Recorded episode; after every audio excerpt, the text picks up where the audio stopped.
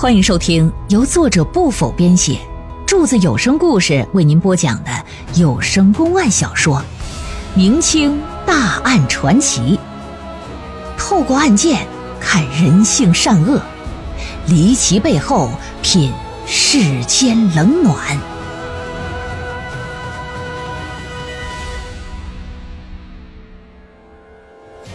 话说女儿失踪，父亲怀疑是被女婿所害，一纸衙门告到官府，而女婿则反告岳父诬陷，声称妻子出轨与他人通奸有染，乃是与奸夫私奔。官府介入调查之后，发现一具女尸，父亲指认正是自己女儿，女婿则被判了死刑，但。呈报上级，则发现漏洞百出啊！案件随即也得到了重新调查。那么说，女子究竟是被丈夫所害，还是与奸夫私奔呢？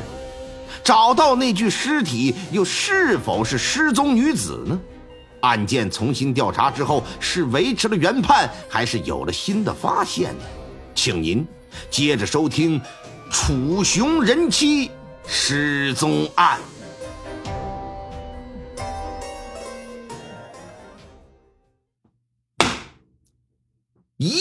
夫妻百日恩，百日夫妻似海参，海参要比虾仁贵，虾仁三十买半斤。话说明朝嘉靖三年的这么一天，云南楚雄府楚雄县西城门的门旁啊。这就聚集了很多的人呢，人们呐都在仰着脸看着墙上张贴的一纸告示。这告示啊，并着牌子贴着两张纸，左边一张写的是寻找家中走失的一条大黄狗，现年三岁半，叫虎头，哎，左后腿有残疾，走路瘸拐，因养育多年很有感情，如今不慎走失，很是惦念。若有好心人送到家中啊，赏银五两。失主名叫老永明。你从这儿就可以看得出来，古代人也是拿狗当儿子的，哎，也是这个。右边这张写的是什么呢？是离家出走的妻子昌氏，现年二十二岁，一米六五的身高，长发披肩，柳腰窄裙，长相俊丽，笑有酒窝。如今已离家十年有余，甚是惦念。如有好心人可提供线索，或将人送往家中，赏银五两。寻其人名凤九山。咱说这张告示，你要说这两张单独贴出来都没有任何问题，可是贴到一起呀，这玩意儿就得形成对比。那边找条狗，悬赏五两银子。这边找个大活人，还是自己的老婆，也赏五两银子。这就让围观的百姓啊，心里看了挺不舒服的，都觉得呀，凤九山这人不怎么样。从这寻人启事就能看得出来，他对他媳妇肯定不好，所以他老婆这才会离家出走。但是呢，那是在那个年代，你放在今天，那就不一样。上海高架桥上压死一条狗，赔了一百三十万。普通县城交通肇事，四十六万顶格了。家属最终打官司告状申冤的，啊，这个肇事嫌疑人没有钱，没有什么的，顶多能拿二十几个，也就这个事儿。人不如狗贵，哎呀，那太正常了。历朝历代都是这个，哎，一方水土养育一方人嘛，你得看你这个人呐，肉分三六九等，呃，不是肉分五花三成，人真是要分三六九等的。所以说，努力的得积极上进啊！要不说都想成为人上人。众人虽然都是一边倒的认为是这凤九山刻薄恩寡，但也就是说说而已。毕竟这玩意儿不是自己家的事儿，也不可能真动真动什么怒气儿。不过在人群之中啊，有一个人看了之后是一言不发，脸色铁青啊，两个眼珠子直冒火，气得不得了。那么说这人是谁呀？这人叫昌盛，五十来岁他就是寻人启事当中那昌氏女的父亲。昌盛住在县城外的九里庄啊，媳妇死的早，一个人把孩子拉扯大，挺不容易的。本以为闺女出嫁，嫁的人家还不错，觉得自己呀也算是熬出头了。可没想到，这女儿自从嫁到凤家，老两口可就跟着闹了心。嫁过去之后啊，这俩玩意儿隔三差五的就吵架，甚至还往一处打。昌氏动不动就往娘家跑啊，这当爹的自然这心里不是个滋味啊。想着这闺女啊，要是能生个一儿半女的，孩子作为家庭里的一个纽带，两口子关系应该能有所好转。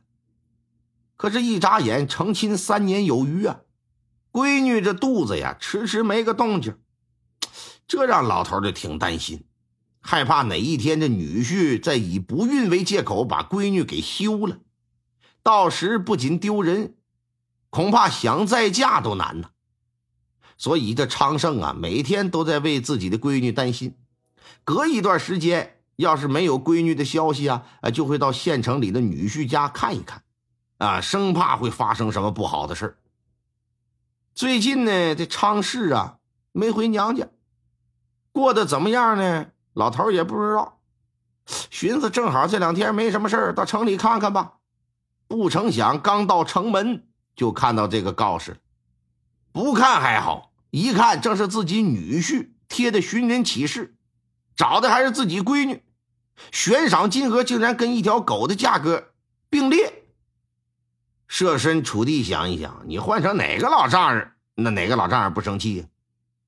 老头子气呼呼的就进了城了，直奔女婿家呀。凤九山呐，二十五六岁，个子挺高，长得挺精神，家里是经商的，条件也不错，在县城里也算是个有钱人了。一看岳父上门了，以往呢都是笑脸相迎的，可这一回呀。这小子绷着一张脸，一点笑模样没有啊！我问你，那寻人启事怎么回事？我闺女呢？哪儿去了？我也不知道跑哪儿去了，所以这不才贴了告示吗？知道我还贴呀？你们俩是不是打架了？没有，我一大男人跟那个娘们打什么呀？就算是打，也一定是他的错。你自己闺女什么样，你自己心里不比谁都清楚啊！你。你你这话是什么意思？哼，你说我什么意思？你闺女生活作风怎么样？你当爹的不知晓吗？你你不会是把我女儿给害死了吧？哎，别胡说啊！是他自己离家出走的，我根本不知道他去哪儿。再说我不要他，休了他便是。我犯得着杀他摊上人命官司吗？那你赶紧把我闺女交出来！否则，我到县衙去告你。我最后再说一遍，他自己走的，我不知道哪儿去了。不然我还贴什么寻人启事？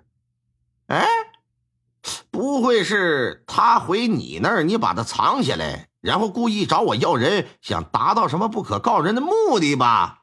你放屁！你小子，你给我等着，老子，老子现在就去县衙告你。这昌盛说的可不是气话，闺女不见了，世上唯一的亲人呐，心急如焚。一看女婿有这个态度，女儿已经离家十多天了啊，这都没回去告诉他一声，就觉得呀，这闺女十之八九，妈的遭遇不测了。嗯，于是乎呢，这就跑到县衙告状。老头声称啊，自己的恶婿凤九山。因嫌弃他家条件普通，成亲时啊不曾陪嫁贵重的嫁妆，加上呢又无端怀疑自己女儿生活作风有问题，因此时常冷落，经常打骂。如今女儿已经失踪十了天了，凤九山竟然不告知他，只是假惺惺贴了个寻人启事。倘若闺女要是真走了，县城之中那么多人，怎么可能会有人没看到？这就怀疑。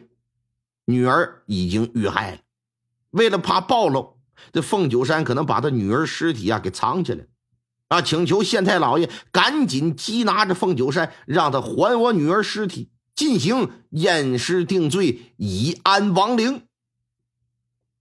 昌盛从凤九山家里出来的时候，凤九山也是由于担心这老头真去县衙告自己，就特意打发家里的仆人呢打后头跟着。你看这老头上哪儿了？一看真要告自己，凤九山就恼了。为了避免到时上县衙大堂被动啊，哎，马上自己也跑了县衙告状来了。他自己表示说：“我媳妇昌氏，自得入他家门以来呀，哎，便存在生活作风问题，跟我俩成亲三年了，不曾为我家生下一儿半女啊，而且多次和他人通奸有染，还屡教不改。半个月前吧，这人突然就消失不见了。”我怀疑啊，是和邻居私奔了。因为媳妇失踪之后啊，隔壁邻居阮大吉也不见了。由于觉得媳妇的问题跟岳父的教育失败是密不可分的，因为气愤，这才贴了个告示。啊，我才没有告知我岳父。岳父说我杀人纯属是无中生有，血口喷人呐。我家里下人七八个，前后左右都是邻居。我要真杀人了，我能做到神不知鬼不觉吗？啊！如今呢，我求县太爷赶快帮我找到那昌氏啊！一来洗刷我身上冤屈，二来严惩这老头的诬告。